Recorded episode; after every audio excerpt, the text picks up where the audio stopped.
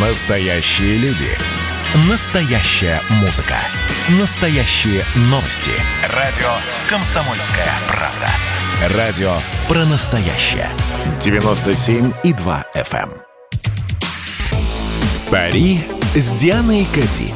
Вы слушаете проект радио «Комсомольская правда», в котором публицист Диана Кати разговаривает и спорит с главными ньюсмейкерами страны. В конце каждого выпуска заключается пари. Что получит победитель, скоро узнаете. Радио «Комсомольская правда», Пари с Дианой Кади.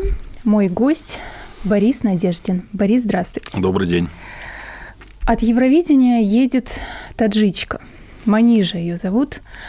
Ам, Маргарита Симоньян, армянка по происхождению, очень а, отстаивает в информационном поле русский мир. Я, как известно, крымская татарка, тоже за все русское и против всего русофобского. Вы русский, я не буду говорить мужик, Ну да, вроде, русский, русский мужик, да. человек, а отстаиваете интересы Запада. Да, слушайте, Как это так получилось? вот такой подводка была хорошей про таджиков и армян и татар, которые за Россию. Подводка была хорошая, вопрос для меня такой странный. Я не отстаиваю ничьи интересы, кроме интересов России, как я понимаю их, да, и ну, иногда своих собственных интересов, что понятно, особенно для русского мужика. А Вот. а Я никогда не отстаиваю интересы Запада. Мне это глубоко э, как бы чуждо, противно и так далее. Просто разные есть э, стили патриотизма, знаете. Я очень много участвую в разных ток-шоу на телевидении А российском. мы еще поговорим. И да. очень часто а, против меня стоят такие видные деятели из там, Единой России, там депутаты, и клеймят меня как пятую колонну. А Я им всем всегда говорю, слушайте, родной ты мой, ты мне скажи, вот все мои многочисленные дети живут в России и учатся в России. Вся моя недвижимость находится в пределах Российской Федерации, более точно в Московской области. Да? Вот. А у тебя дети где учатся, а где твоя недвижимость? И вот эти так называемые патриоты сразу замолкают. Понимаете, да, разницу? Поэтому слухи о том, что Надеждин, он пятая колонна, сильно преувеличены. По-моему, пятая колонна как раз те, у кого недвижимость, интересы и счета за рубежом. Но я не из этих, нет. Ну хорошо, протесты вы поддерживали недавние? Я поддерживаю те... Я не то что поддерживаю, я участвовал в практически во всех акциях протестных, которые были. Подчеркиваю, я никогда не призывал к несогласованным акциям. Этого не было никогда. Никогда в жизни этого не было. Мы зафиксировали. Вот. а, Но я участвовал в разных акциях. Предпочитаю участвовать в согласованных акциях. Например, когда были протесты по э, тому, когда были выборы в 2019 году Мосгордумы, и там очень много моих товарищей, я имею в виду там Илью Яшина, а, Галямину, значит, там, соответственно, кого еще там, ну, там много, Гудкова, их, их цинично, нагло, по беспределу не зарегистрировали, и были большие протесты. Так вот, докладываю, я участвовал в этих протестах не потому, что я их поддерживаю, не поддерживаю, потому что я считаю, что когда наше начальство пытается не допустить оппозицию до участия в выборах, а что, казалось бы, вот люди хотят участвовать в выборах, пусть участвуют. Но если вы им запрещаете участвовать в выборах, да, фактически, вы нарываетесь на акции протеста. Кто в этом виноват? Галямина, Гудков и Яшин виноваты в протестах или те, кто им запретил? Ну хорошо, вы говорите, что отстаиваете интересы России прежде Да. всего, но эти протесты, вообще все волнения, они в конечном итоге приведут к чему? К экономическому упадку, от чего Да будут страдать простые люди. Вы косвенно вот смотрите, поддерживаете Запад, э, понимаете? т- Вот это одна из легенд. Это классическая путинская мифология. Чем заключается путинская мифология? Я говорю слово мифология не в плане, что это вранье. Нет, это не вранье. Это просто система взглядов, которая сложилась при Путине. Она выглядит так. А я коротко изложу. Она, кстати, очень цельная, и очень многие ее разделяют. Вы, например, точно совершенно. Система выглядит так. В 90-е лихие годы к власти как-то дорвались какие-то нехорошие люди. Скорее всего, агенты Запада. Ну, отчасти это правда. Вот видите, вы уже, вы уже, вы уже поддакиваете. Вот, а, соответственно, потом, и все было плохо, все развалилось, там все было ужасно, ужасно, ужасно. Потом, в конце 90-х годов, к власти пришел Владимир Владимирович Путин, и И всех Россия спас, встала да. с колен. Правда ведь? Ну, ну, Конечно. Ну, а, как? вы, а вы хотите возразить? Нет, я просто излагаю взгляды, а, которые сейчас пропаганда дает. И жизнь наладилась. Россия встала с колен, мы стали жить лучше, что чистая правда, кстати. И это произошло именно потому, что пришел Путин и прогнал вот тех самых, которые наураганили в 90-е. Вот тут уже логическая ошибка, ну, допустим, вы же в это верите, правда? И поэтому все, кто против Путина и все, кто выходит на митинги, это либо прямые агенты Запада, либо люди, которых обманул Запад. Я правильно излагаю точку зрения? Ну, они средства, да. И, следовательно, это вредно для страны. Вот такая цельная точка зрения. В этом же есть логика. А, логика, конечно же, есть, только это неправда. Это просто неправда. А те, кто выходит протестовать, а я очень хорошо лично знаю практически, как вы понимаете, всех этих вождей протеста, от Навального там, да не знаю, Яшина и так далее. Давно и хорошо знаю, да? Поверьте мне, меньше всего они работают по найму Запада. Это вообще в их системе ценностей не имеет абсолютно никакого значения. У моих, кстати, тоже совсем. Но это люди, которые искренне убеждены, что плохо, когда в стране адская коррупция, плохо, когда в стране не допускают до выборов оппозицию, плохо, когда сейчас, вот вы читаете телеграм-каналы, да? Угу, это почему? где такое видано? Все всерьез обсуждают кто будет депутатом по согласованию, кому какие квоты будут на Госдуму, сколько квот ОНФ, сколько. Я говорю, ребята, очнитесь. В стране народ – источник власти или чиновники? Что вообще происходит? Очнитесь, ребята. Вот в чем проблема. И мне кажется, главными проблемами страны, если мы говорим про выборы, является не иностранное вмешательство, а совсем другое – Главной проблемой выборов в стране является то, что оппозиционерам не дают в них участвовать. Я это по себе знаю. Вы знаете, сколько раз меня снимали с выборов? По всей стране. Слушайте, вы говорите снимали, про недопуск снимали. участия. Да, да, а Илья да, Яшин да. у нас кто? У нас, по-моему, региональный чиновник. Да, Где он там? да. И я тоже местный депутат, вы не поверите. И что? Никаких вы проблем. делаете Россию Я лучше, только, только одно да? хочу сказать. Или вот нет? когда я Надеждин местный депутат в Долгопрудном, это нормально. И когда Яшин местный депутат в Красносильском, кажется, Райсовете, да, это тоже нормально. А вот когда Яшин пытается уже в Мосгордуму попасть, я не говорю про, Мос, про Госдуму, да, или вот я, например, та же история, меня снимает с выбор. Может быть, это про вот. политические амбиции? Ну... Теперь пункт номер два, дайте я договорю. Да. Второй главной проблемой России, если мы говорим про выборы, является тотальная фальсификация результатов голосования. Абсолютно наглая тотальная фальсификация. Уж я собаку съел на борьбе с фальсификациями, да, там много лет этим занимаюсь, не фальсификациями, а борьбу с ним. Вот. Для того, чтобы победить Долгопрудным на выборах, они честно прошли два года назад. Я проделал гигантскую работу. Я реально напугал до смерти членов избирательных комиссий уголовными делами. Реально по прошлым выборам губернатора, где они вбрасывали под веб-камеры, вбрасывали пачками бюллетеней, да, были там следственные комитеты и так далее. И они посчитали честно в одном отдельно взятом городе.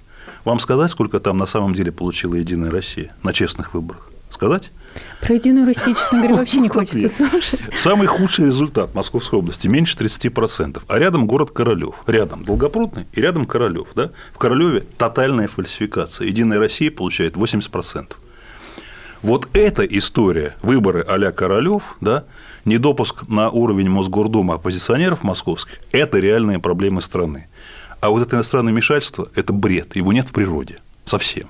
Забудьте про него. Оно не имеет никакого Мне значения. Мне кажется, вы лукавите. Все-таки оно есть. И... Вы можете мне объяснить? Вот я Надеждин, пересижу перед вами, как на духу, вот рубашку на груди рву, да? Как вы думаете, мне Госдеп платит? Меня, я получаю задания от Байдена, от Бориса Джонсона, тезки своей. Как вы думаете? Напрямую, конечно же, нет. Так, хорошо. Кто мне ставит задачи? Я вам объясню, в чем а, вообще выгода тех же либералов.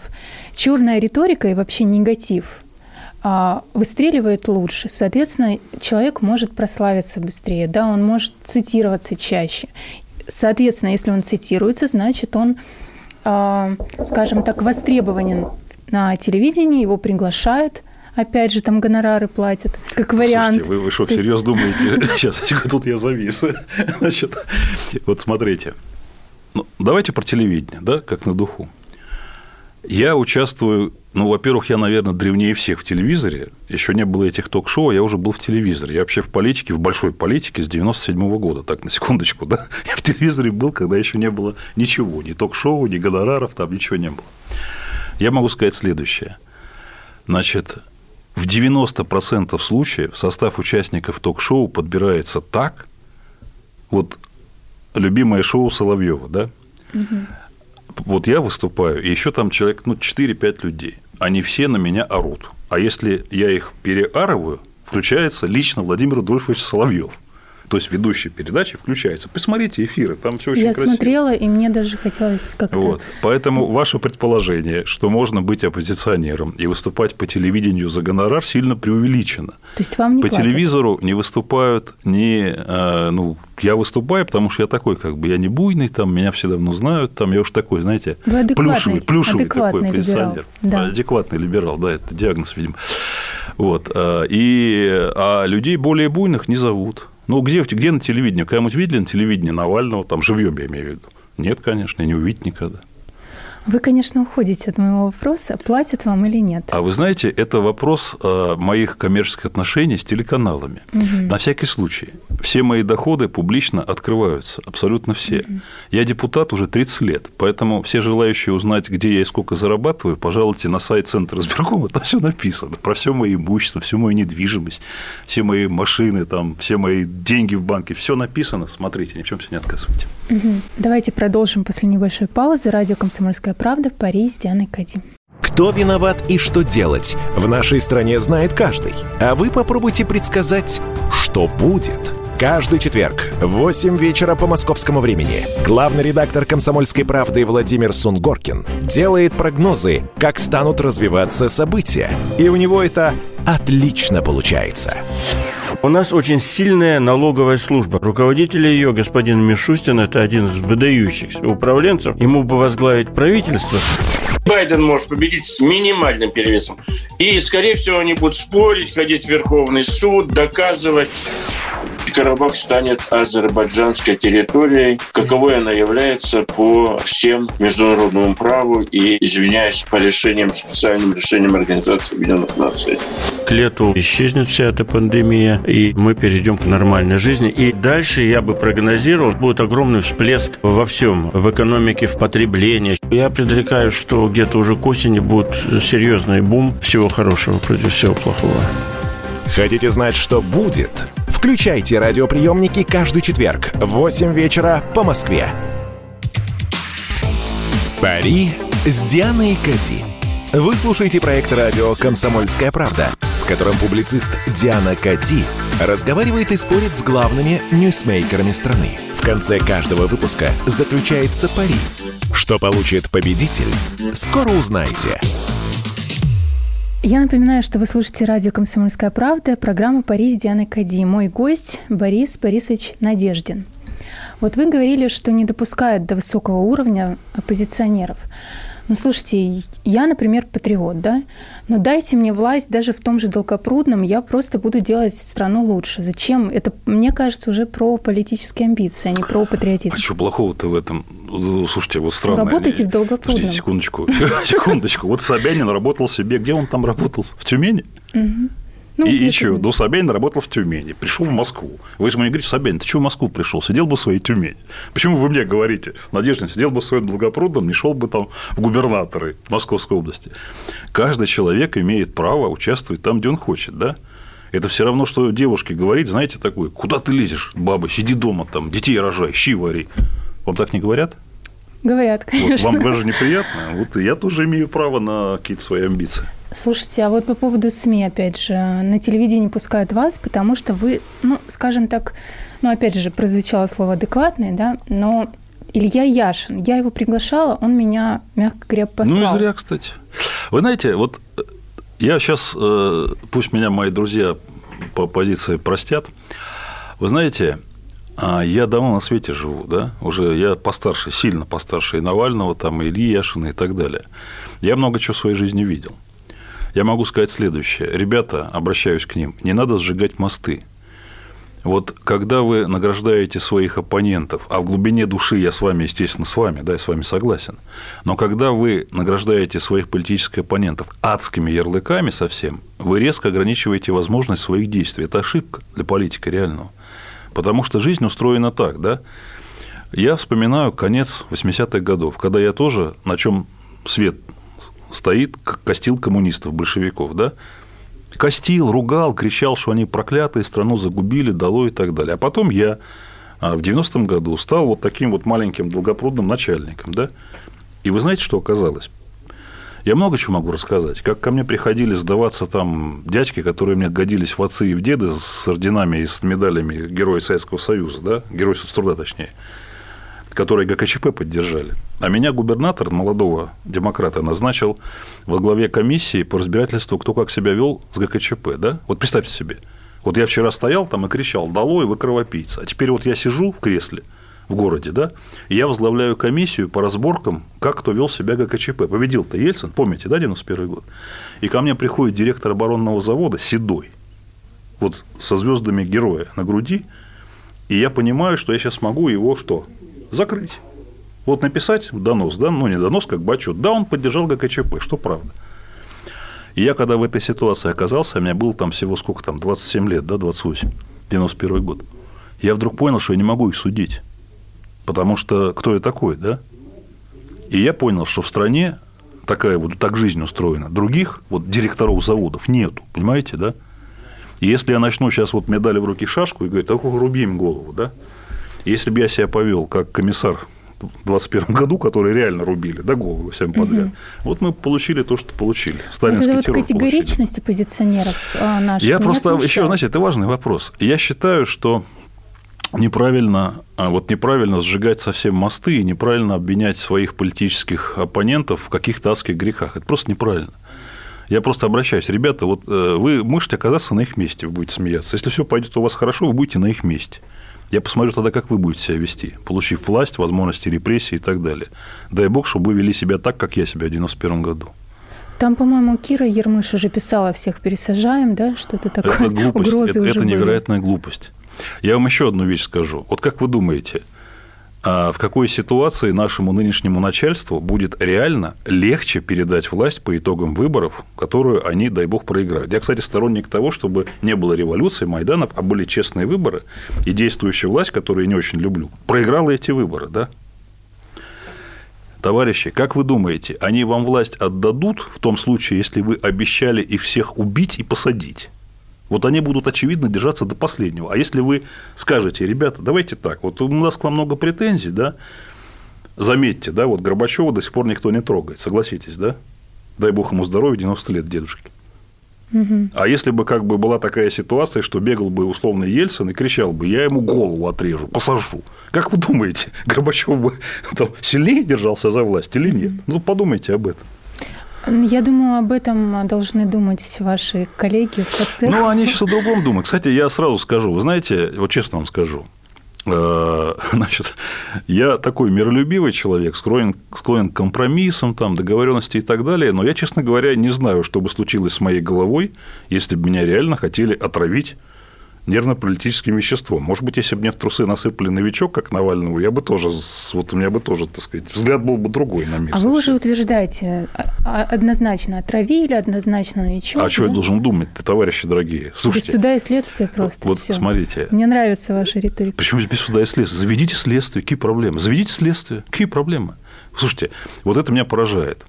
Я человек добрый, мирный, нейтральный, и больше всего хочу верить, что начальство российское честное, порядочное, никого не пытается отравить и так далее. Я очень хочу в это верить. Дальше у меня перед глазами с одной стороны, кино Навального, которое, кстати, посмотрел не только я, его посмотрел, по-моему, все вообще в нашей стране, все его посмотрели. Я потратила два часа вот, своей видите, жизни. даже вы смотрели. В котором гражданин Навальный клевещет, наверное, на конкретных сотрудников ФСБ. Вот есть конкретные люди, он называет их фамилии, паспорт показывает, да, фотографии показывает и говорит, эти злодеи, в кавычках, это я его цитирую, а вы про хотели это видео, меня... про дворец. Да, про дворец, да. про дворец это отдельная история. Хотите, поговорим про дворец. Вот, короче, он говорит, эти люди конкретные, вот там Иванов Иван Иванович, вот фотография, вот паспорт хотел меня убить, то есть совершить особо тяжкое преступление общественно опасным способом, отравляющим ядом. Дальше у меня ступор начинается. Если он клевещет, это клевета, это уголовное преступление. Возбудите уголовное дело, попросите Следственный комитет разобраться, врет он или нет. Но этого не происходит. Слушайте. Более того, последние сведения Росреестр засекретил данные об этих персонажах, заметьте, которых он упоминает. То есть об их доходе, ну, об их имуществе и так далее. Они же публичные данные об имуществе, они засекречены. Я что должен думать обо всем этом? Как, ну, как логически? Что я должен думать? Ну, вот ответ на вопрос. Но меня Покажите смутило. этих людей, пусть эти парни... Помните, там, когда Скрипалей отравили, вышли эти два бойца, там, у- у, у этой, у Симонян, да, Баширов, Петров, да. Баширов, тоже, конечно, смешно было. Да. Но хотя бы они вышли, что-то там рассказывали. А тут вообще ничего не происходит. Ну, может, э, не хотели наши власти повторять вот этих вот мемов, понимаете, чтобы это все Подождите, еще раз. пошло в Некий народ. злодей по фамилии Навальный оклеветал офицеров Федеральной службы безопасности. Сказал, что они хотели его убить общественно опасным способом. Квалифицированное убийство. Ну, если вы юрист, понимаете, о чем я говорю. Тишина, дела нет. Это как? Я что должен думать? Больше всего я хочу верить, что наше государство никого не отравляет, коррупции нет, и вообще дворец Путина – это все фальшивка. Я бы хочу в это верить, но вы убедительно поясните, что это так. Я давно живу в России. Если какую-то жуть можно обосновать двумя теориями, теория заговора и теория бардака, то, как правило, в России верна теория бардака. Поэтому гипотеза о том, что наши правоохранительные органы гениальны, блестящие, все делают отлично, она, ну, слушайте, ну, что у меня, ну, господи, ну, что такое? Ой, там такие же люди работают, как и у нас, и бардака, и головотяпства там хватает, поверьте мне. А, Борис, в сериале «Спящий», если вы смотрели, там есть один эпизод интересный. Диалог охранителя и либерала. Я вам перескажу просто. даже Да, я потому смотрели. что... Да, и э, там они спорят, и ФСБшник этот, он говорит, что почему недовольные в основном сытые, то есть почему все недовольные находятся в Москве, они сытые, а вот простой народ работает, ну там учителя, водители, я не знаю, сантехники, и живет себе и живет. Вот я тоже посмотрела на протесты, все модные, все с Ну, деньгами. так и есть, конечно, естественно. Ну, а просто большинство людей не до этого. Большинство... Давайте так, разделим население России на несколько слоев. Учителя. Докладываю. Учителя сверхлояльны государственной системе по простой причине. Любого учителя директор школы выкинет на улицу в 0 секунд, а любого директора школы в 0 секунд выкинет на улицу начальник управления образования района или управы. Понимаете, да?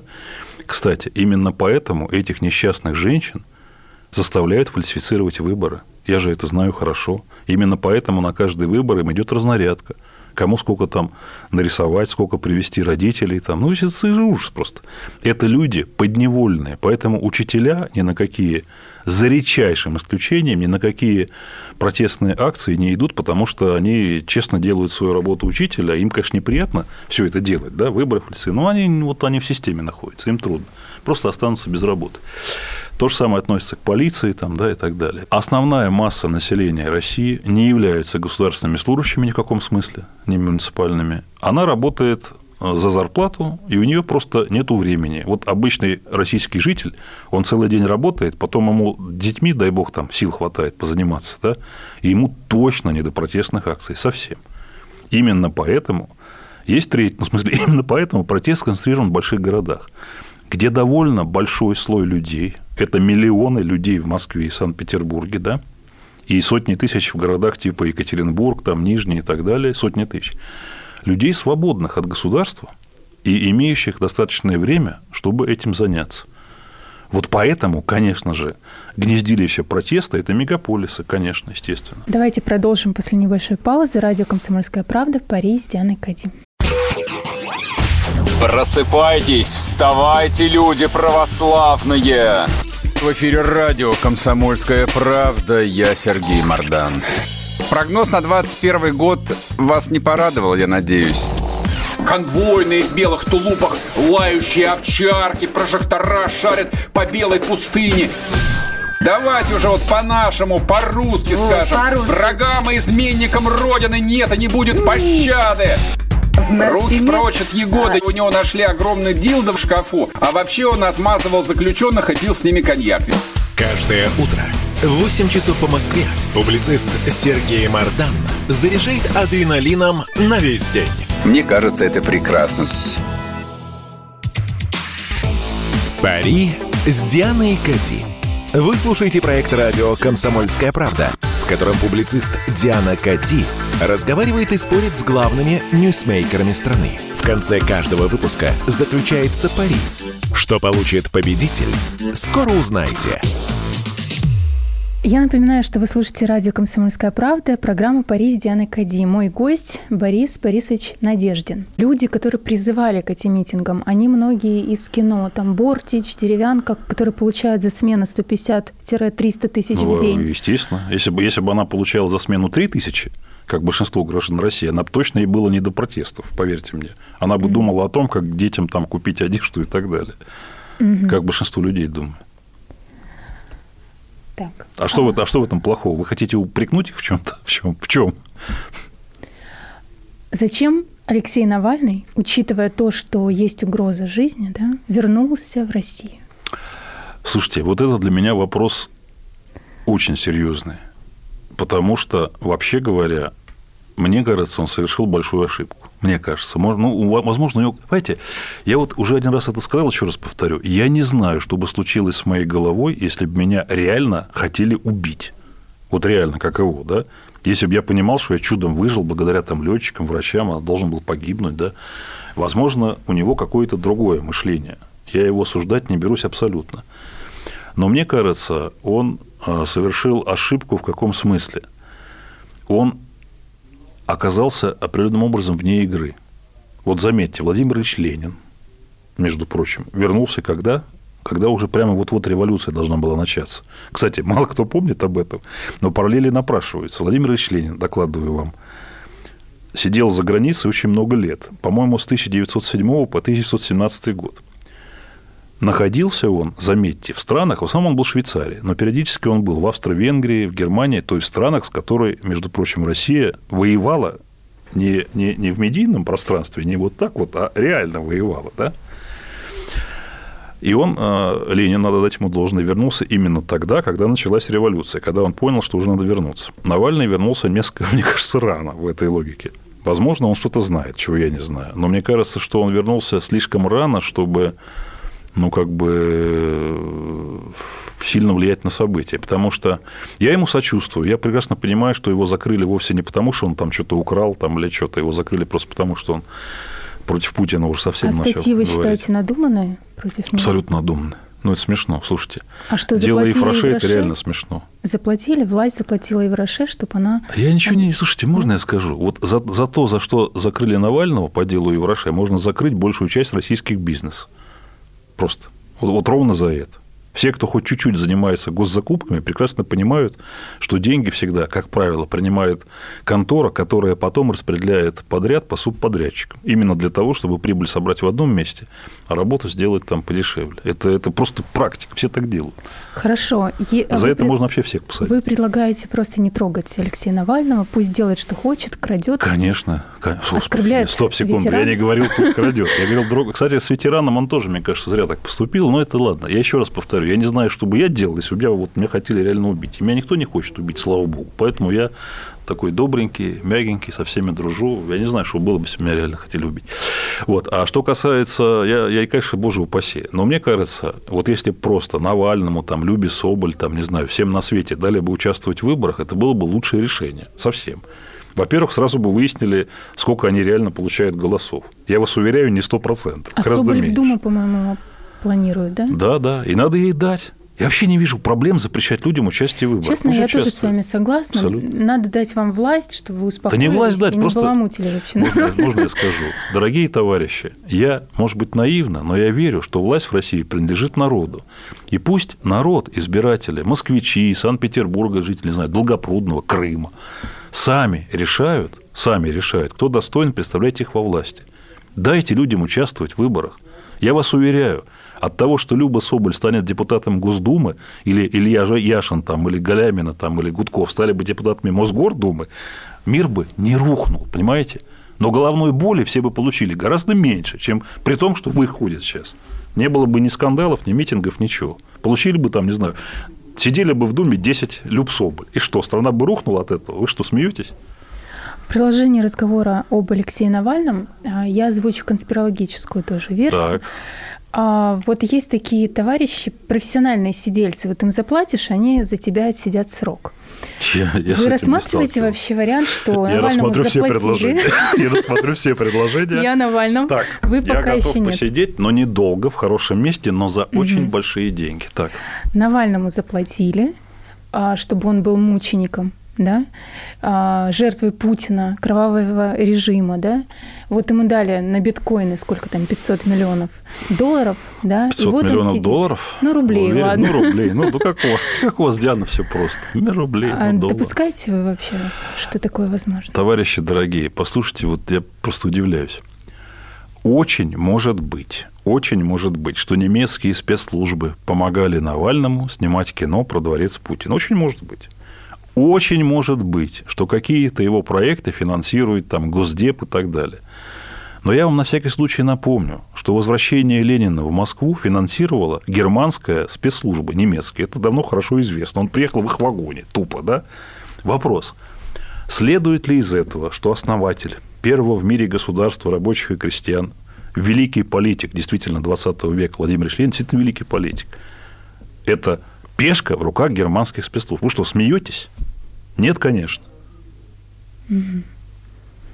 Нет, конечно. Ну хорошо. Мало он, ли он кто, что, кого, в чём. что ли? Зачем возвращаться, если тебя Я не знаю, еще раз, я не знаю его, я, я не знаю его плана.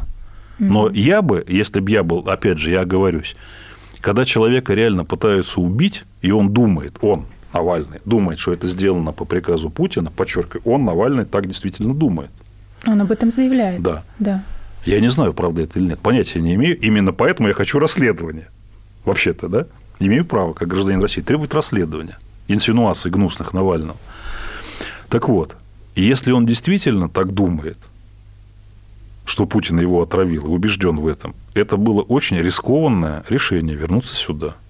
И я не понимаю вот какого-то плана, искренне не понимаю. Ему бы лучше находиться до начала реальных каких-то событий, как вот Ленин сидел там и ждал, когда уже все, уже созреет. Ну, уже, Ходорковский сидит, и все, мы о Ходорковский это не Навальный, совсем другая история. Когда арестовали Ходорковского, никто на улице не вышел, заметьте. Потому А, что с Ходорковский олигарх. А Ходорковский олигарх. И в массовом сознании он был, э, как бы люди в основном радовались, что его арестовали. Такой раздражитель, да? Конечно, да. Одно дело арестовать человека с репутацией там, миллиардера, олигарха и так далее, совсем другое дело арестовать человека, которого, по мнению многих, вы только что пытались отравить. Есть разница?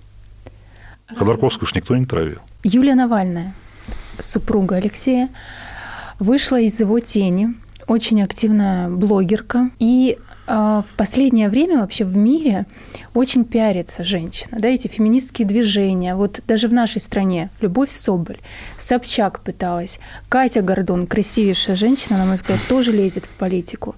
Кто у нас еще? Добузова у нас, э, у нее Я бы не сбрасывал со счетов Валентину Терешкову. А, Я бы сбросила, все-таки я Ну как же, а кто же Путин это продвинул-то так? Ну хорошо, вот смотрите, вот 40-летняя женщина, как раз вот даже Бузова, ей 35, с 36 же у нас можно, да? Что с 36 можно? Президента? Президенты. Вот допускайте, можно, что да. Навальную готовят. А вообще Алексей, президенты? вся эта история, да, это всего лишь такая вот... Ну, я так скажу. Почва. В мире были примеры, кстати, когда жены и даже дочери видных политиков сами становились политиками. Такие истории были не раз. Можно вспомнить и Индиру Ганди, можно вспомнить и Виту Перрон, собственно. Ну, как бы это... А сейчас вот Тихановская, например. Ну, да. Тихановская немножко другая история, потому что у Тихановской, в отличие от Перрона и Ганди, э, муж как бы есть. Он существует в природе, правда, сидит. Вот. У Юлии Навальной муж тоже есть, дай бог ему здоровья и сил выйти. Поэтому, ну, наверное, да, наверное, пока Навальный сидит, Юлия действительно может стать фронтменом оппозиции. Такое бывает. А Я не вижу в этом ничего странного. В России, видите? Сильно сомневаюсь, что в обозримой перспективе это возможно, но никогда не говори никогда. Вы знаете, если бы американца, например, даже в 80-м году среднего американца спросили бы, а может ли негр, или, как говорит, черный, негр, афроамериканец, можно негр афроамериканец стать президентом, он бы страшно удивился. Оказывается, бывает такое, да.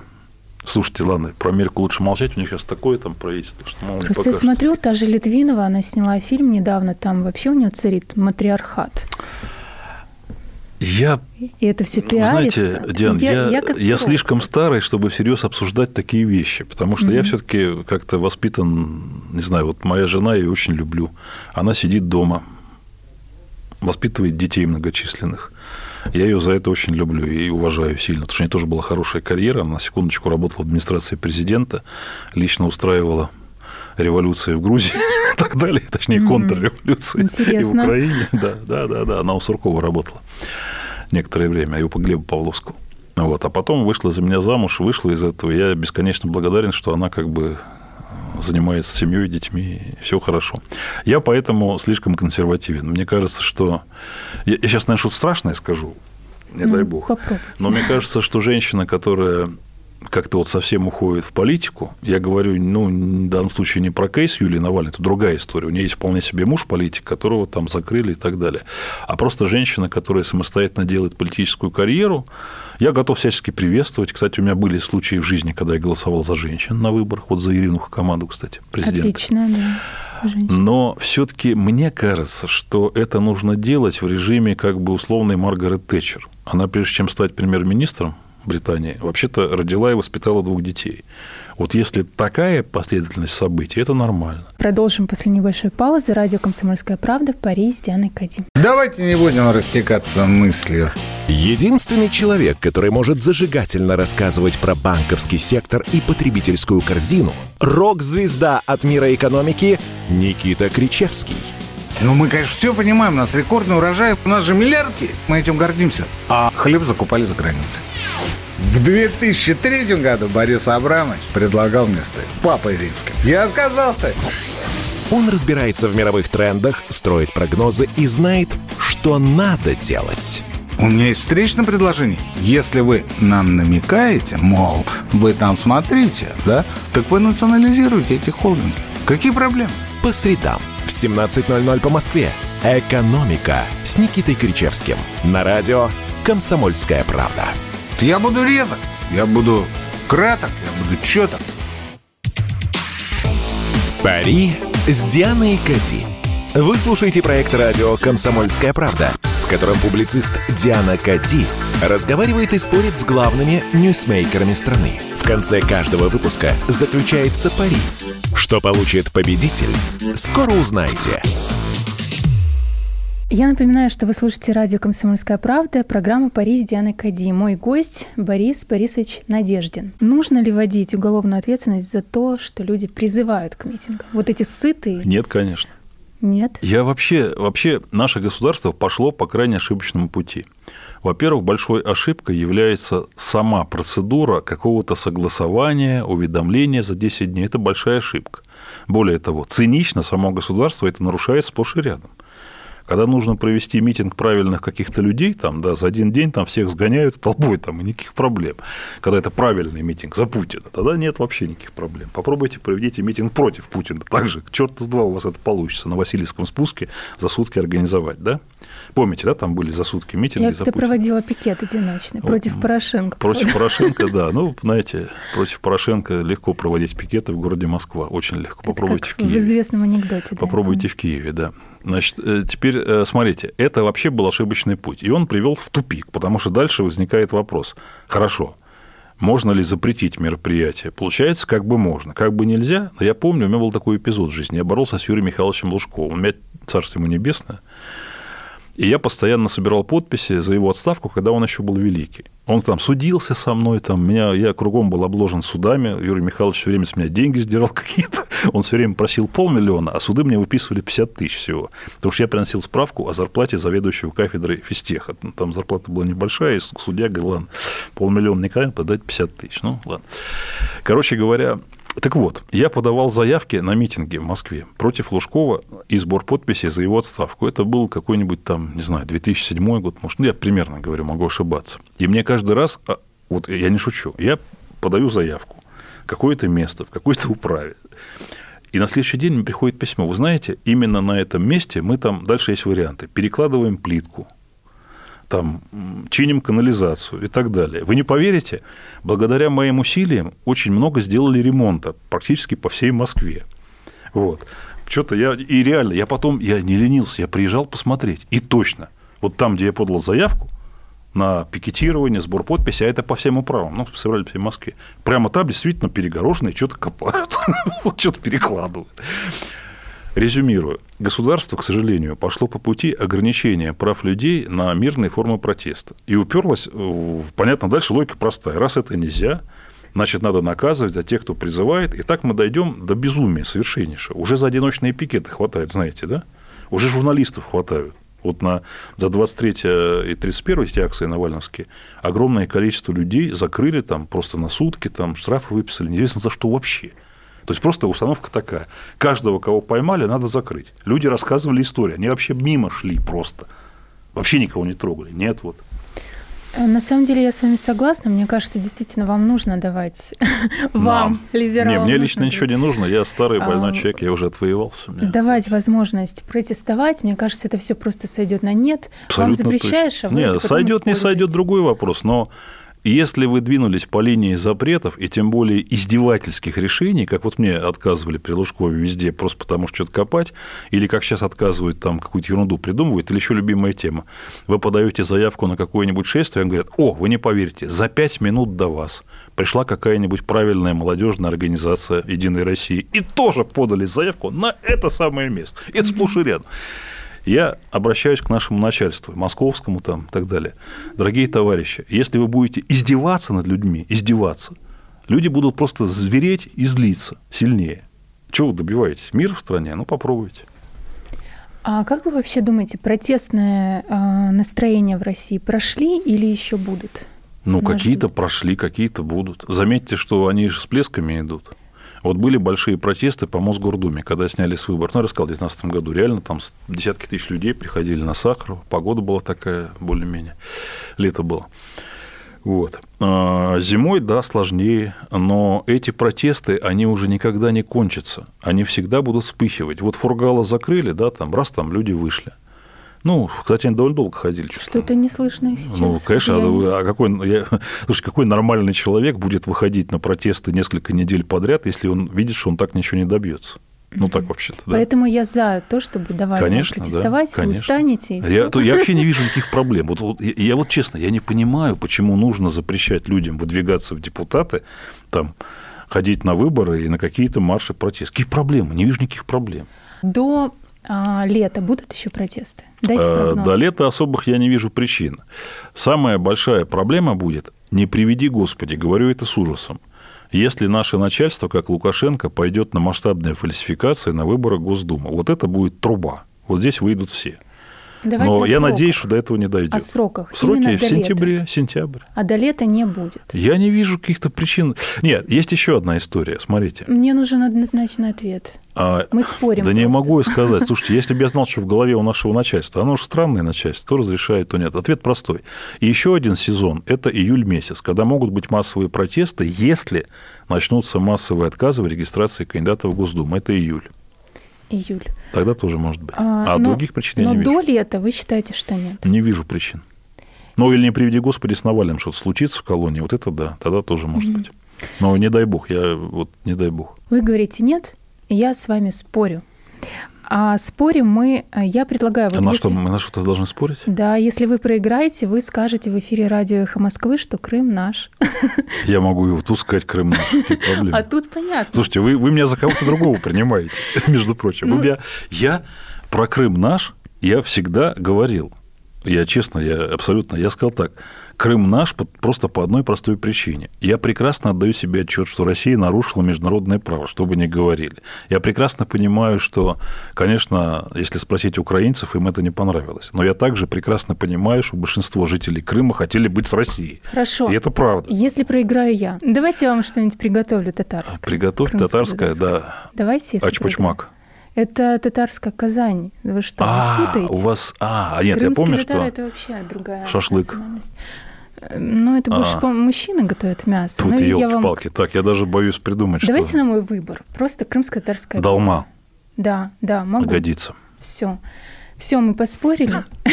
Так, только напомните, я говорю, что больших протестов до лета не будет, а вы говорите, что будут. Будут. Хорошо, Волков окей. анонсировал, поэтому, да, думаю, будут. Это была программа «Париж Дианы Кади» на радио «Комсомольская правда». До новых встреч. Пари с Дианой Кади. Вы слушаете проект радио «Комсомольская правда», в котором публицист Диана Кати разговаривает и спорит с главными ньюсмейкерами страны. В конце каждого выпуска заключается пари. Что получит победитель, скоро узнаете.